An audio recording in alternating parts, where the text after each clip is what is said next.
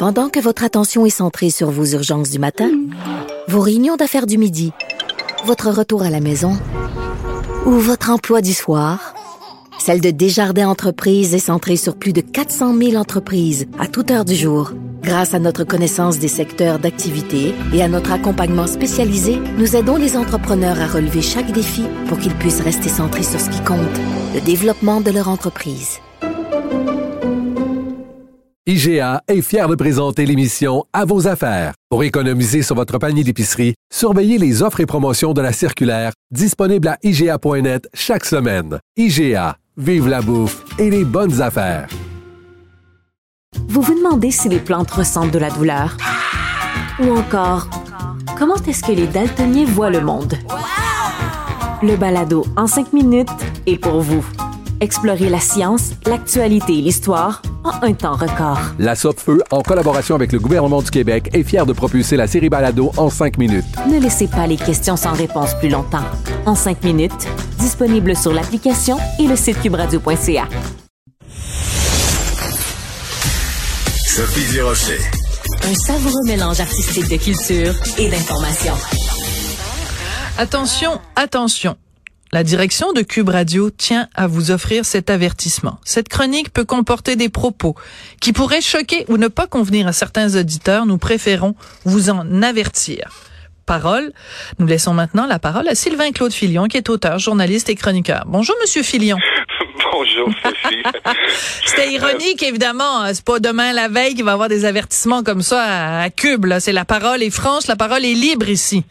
Oui, à Cube, j'ai pas d'inquiétude, mais je serais pas surpris que ça finisse par apparaître ailleurs, parce que euh, j'ai fait des petites recherches. Hein il y a une frilosité très particulière au Québec, je trouve. Euh, ça a commencé avec, euh, euh, je pense par exemple à, mon Dieu, Art TV ou certaines chaînes culturelles qui, qui, qui, sont rendues à mettre là que avertir les gens qu'il y a des représentations culturelles qui sont d'une autre époque. Sous-entendu, vous êtes trop niaiseux pour faire le lien qu'en 1833 on savait pas comme aujourd'hui là. C'est c'est infantilisant. Oui, mais ça, mais ça, on le sait, on l'avait vu par exemple avec euh, la petite vie, on l'a vu euh, à plusieurs reprises. Mais euh, ce que ce qu'on croit comprendre entre les lignes, c'est que selon vous, ça, ça, ça s'est répandu. C'est pas juste les avertissements, mais c'est une sorte de moumounisation des médias? Oui, oui, j'avais sorti ce mot-là, la moumounisation. Euh, parce que, en fait, ce qui m'a beaucoup frappé, c'est que pour la première fois, j'ai vu, hein, je fréquente les sites web de, de, de nouvelles, les journaux, les, les, les, autres médias, puis pour un article de Radio-Canada du 24 octobre qui, euh, qui, qui parlait du fameux procès là, pour euh, euh presque du proxénétisme. Il y a eu un, un documentaire aussi là-dessus. Il y avait un avertissement qui disait cet article pourrait choquer certains lecteurs. Oui. Ben, ben, ben et je l'ai lu, puis ça ressemble à tous les autres articles qu'on a pu voir sur des agressions sexuelles sur Éric Salvaille qui montrait sa bisoune au bureau. Euh, J'ai rien trouvé de plus grave qu'avant ou qu'ailleurs. Puis je trouve que ça a l'effet inverse parce que quand on voit ça, c'est comme quand tu as une image cachée sur Facebook, ça pique la curiosité et ça nous donne envie de regarder. Ouais, euh, mais euh, mais donc cette cette moumonisation, euh, est-ce qu'elle est est-ce qu'elle euh, se propage également ou est-ce peut-être même qu'elle nous provient des États-Unis? Euh, justement, non. Je vais vous donner quelques exemples. Je, suis allé voir, il y a une loi, comme le CRTC ici, il y a une loi aux États-Unis qui prévient, généralement, là, c'est pour nudité, langage grossier, des choses comme ça. Mais moi, je suis un, gros fan de la chaîne Turner Classic Movies qui présente des films des années 20 à, 90. Jamais il va y avoir un avis pour prévenir les gens.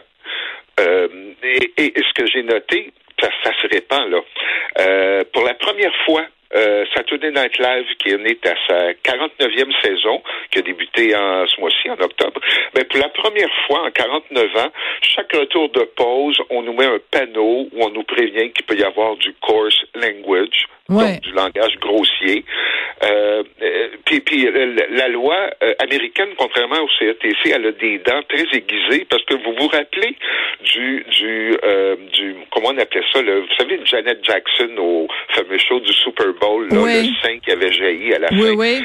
Euh, ben, la, la CBS avait eu 500 000 dollars d'amende à payer. Absolument.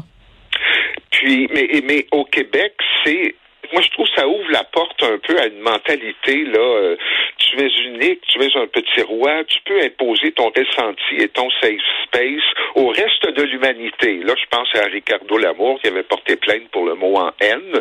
Il y a une personne qui se plaint, puis on va chambouler tout le système de règles internes de Radio-Canada. Mais voyez, même nous, on est, on est, on est, on s'auto-censure parce que vous n'avez pas dit le mot nègre dans le titre du livre Nègre blanc d'Amérique euh, de Pierre Vallière. Donc, parce que Ricardo Lamour a porté plainte, parce que le CRTC, dans un premier temps, avait donné raison, parce que à Radio-Canada, maintenant, il y a des directives auprès de leurs animateurs, comme quoi si quelqu'un tient des propos offensants, euh, c'est la responsabilité de l'animateur de tempérer et de s'excuser au nom de la société. Ben, on, on a tous développé une frilosité. On ne devrait pas avoir de frilosité à donner le titre d'un livre, euh, Sylvain Claude? Oui, ben tout à fait. Ou euh, un jour, on parlera peut-être de la revue Nègre qui a lancé Joséphine Baker à Absolument. Paris en 1925. Euh, le, il y a quand même des règles au CRTC auxquelles on obéit aussi, mais ça s'applique généralement euh, violence, sexualité, langage. Et, et, et j'ai remarqué, par exemple, que Céline Galipo, au téléjournal, va inclure un avertissement verbal, mais c'est pas gnangnan. Elle va dire, on va maintenant vous voir des images de ce qui se passe euh, à la bande de Gaza.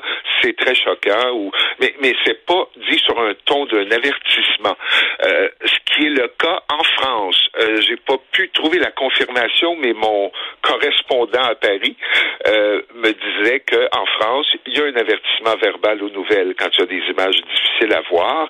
Et dans les fictions, c'est une voix hors champ qui prévient au cas où il y aurait du sexe explicite, de la torture, de la mort, de la violence physique ou psychologique. Voilà. Et, ce serait une loi européenne pour toute l'Union. Mais, mais, mais la différence, c'est que si, en effet, mettons que moi, dans mon enfance, j'ai été euh, victime d'une agression sexuelle et que je regarde une émission euh, de télé, je peux comprendre que on me dise, écoutez, Madame Durocher, on préfère vous prévenir que dans cette émission, soit on montre, soit on fait allusion à des agressions sexuelles sur des enfants. On préfère vous en avertir parce que, en effet, peut-être que moi, j'ai pas vraiment envie euh, de regarder une émission où il y a ça parce que ça va me recauser un traumatisme. Ça, je le comprends parfaitement. Quand on met des avertissements pour des mots je me dis, c'est pas vrai qu'il y a quelqu'un qui va se rouler en petite boule puis qui va avoir, être traumatisé parce qu'on a utilisé euh, tel ou tel mot. À un moment donné, il faut aussi que les gens euh, se construisent une colonne vertébrale. Là. Ben, exactement, c'est notre responsabilité là. Si, tu veux, si tu veux pas voir, euh, mon Dieu, je sais pas moi, si tu veux pas voir de, de, de nudité, ben tu tu vas pas aller choisir un film là qui qu'on sait à l'avance qu'il y a de la nudité dedans ou euh, c'est un parce qu'à à force de mettre des avis partout, s'il y avait plus de pancartes que de que de matériel à consommer. C'est qu'on nous met des stops, des des, ralentissements partout. Et, et à ce moment-là, euh, je me demande jusqu'à quel point on peut faire un choix éclairé parce qu'on nous impose des mises en garde à tout bout de champ. Et, pourtant ça n'existe pas euh, autant aux États-Unis. C'est assez rare qu'on voit ça. Et, vous vous rappelez, euh, moi, ce qui me faisait rire, c'est à l'époque du téléroman Unité 9. Il y avait tellement de détails que ça brûlait les punchs de l'épisode. C'était divulgateur.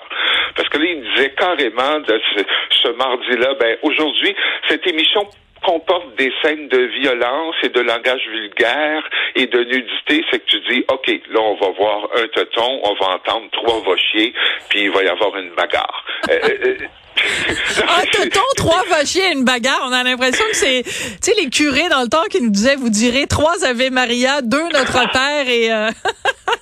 oui, mais c'est qu'à la limite, ça devient, comme je disais, un divulgateur parce que l'avertissement changeait à chaque épisode. Ouais. Ce que je trouve derrière tout ça, pour moi, je pense que le plus grave, vous avez raison de dire que oui, il y a des avertissements pour des gens qui ont vécu des traumatismes, mais ce que je voudrais, là où je trouve ça exagéré, c'est quand on parle de représentation culturelle, ou qu'on ça laisse toujours entendre, vous savez, euh, dans, les, dans le temps des filles de Caleb, là, les gens s'habillaient pas pareil, puis il n'y avait pas de téléphone mm. cellulaire, puis, puis ils vivaient comme ça. Ben là, c'était pas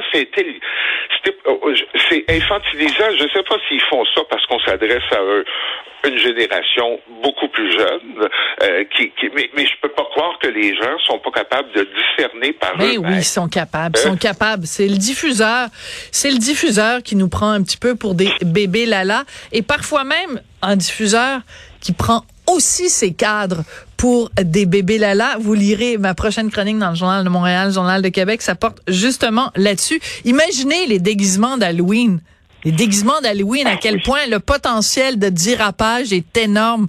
Imaginez l'appropriation culturelle, euh, s'habiller en femme si on est un homme, s'habiller en homme si on est une femme. Ah ben non, c'est vrai, ça c'est correct. OK, merci beaucoup. merci beaucoup Sylvain Claude Filion. Je vous en prie Sophie, à la semaine prochaine. Merci. Alors, je voudrais euh, remercier euh, Philippe Séguin à la mise en nom de la réalisation, Audrey Robitaille et Marianne Bessette à la recherche. Merci beaucoup et à très bientôt.